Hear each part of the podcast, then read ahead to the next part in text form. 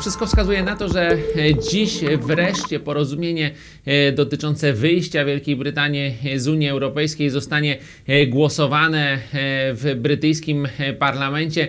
E, Szanse na jego przyjęcie wzrosły od e, piątku. Wydaje się, że e, rząd e, premiera Johnsona będzie miał te kilka głosów ponad e, standardową, e, zwykłą większość wymaganą e, do przegłosowania tej e, ustawy I- ta ustawa zostanie przyjęta. Później jeszcze będzie głosowanie dotyczące szybkości procedowania tej ustawy.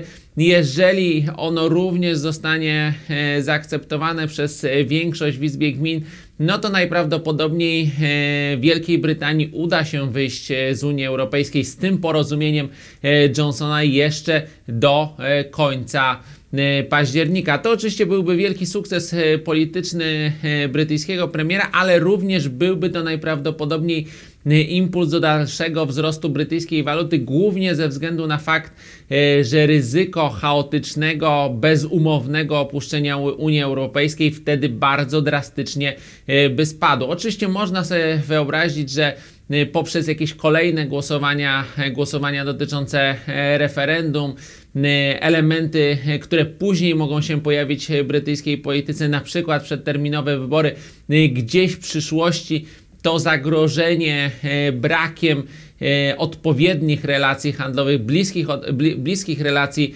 e, pomiędzy Londynem i Brukselą gdzieś by się pojawiło, natomiast na tę chwilę rynek by je wykluczył. Także to byłaby informacja pozytywna dla, dla funta. Gdyby natomiast nie udało się przepchnąć tego dealu przez brytyjski parlament, to można oczekiwać znacznego osłabienia brytyjskiej waluty. Ile 2-3% e, w takim e, jednorazowym e, rzucie, czyli najbliższych czy kolejnych godzinach po głosowaniu taki ruch wcale nie byłby wykluczony, zwłaszcza, że rynek coraz pozytywniej nastawia się do tych szans Johnsona.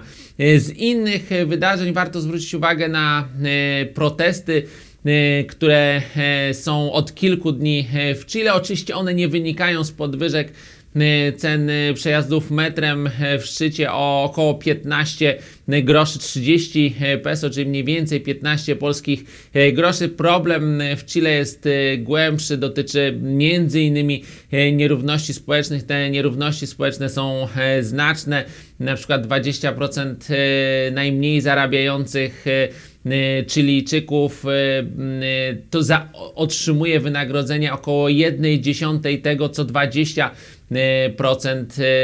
najlepiej zarabiających. Y, m, Także te, y, te różnice są bardzo, bardzo duże. W Europie one są mniej więcej y, połowę tych, y, tych różnic wi- widzianych, obserwowanych y, czy zbadanych y, w Chile. Także to są y, główne elementy, które popychają te protesty. Z punktu widzenia globalnego raczej to nie powinno mieć większego e, znaczenia dla szerokiego rynku. Co prawda w przyszłym miesiącu jest szczyt APEC właśnie w stolicy, w stolicy Chile, ale wydaje się, że do tego okresu te protesty powinny ustać i, i, i, i sytuacja powinna się e, ustabilizować tak, żeby e, liderzy mogli się spotkać i między innymi podpisać jakieś e, porozumienie dotyczące, dotyczące rozejmu, jeżeli chodzi o wojnę handlową pomiędzy USA i Chinami. Stricte, jeżeli chodzi o sytuację na złotym, to tutaj nie mamy wielu nowych informacji. Pozytywne rozwiązanie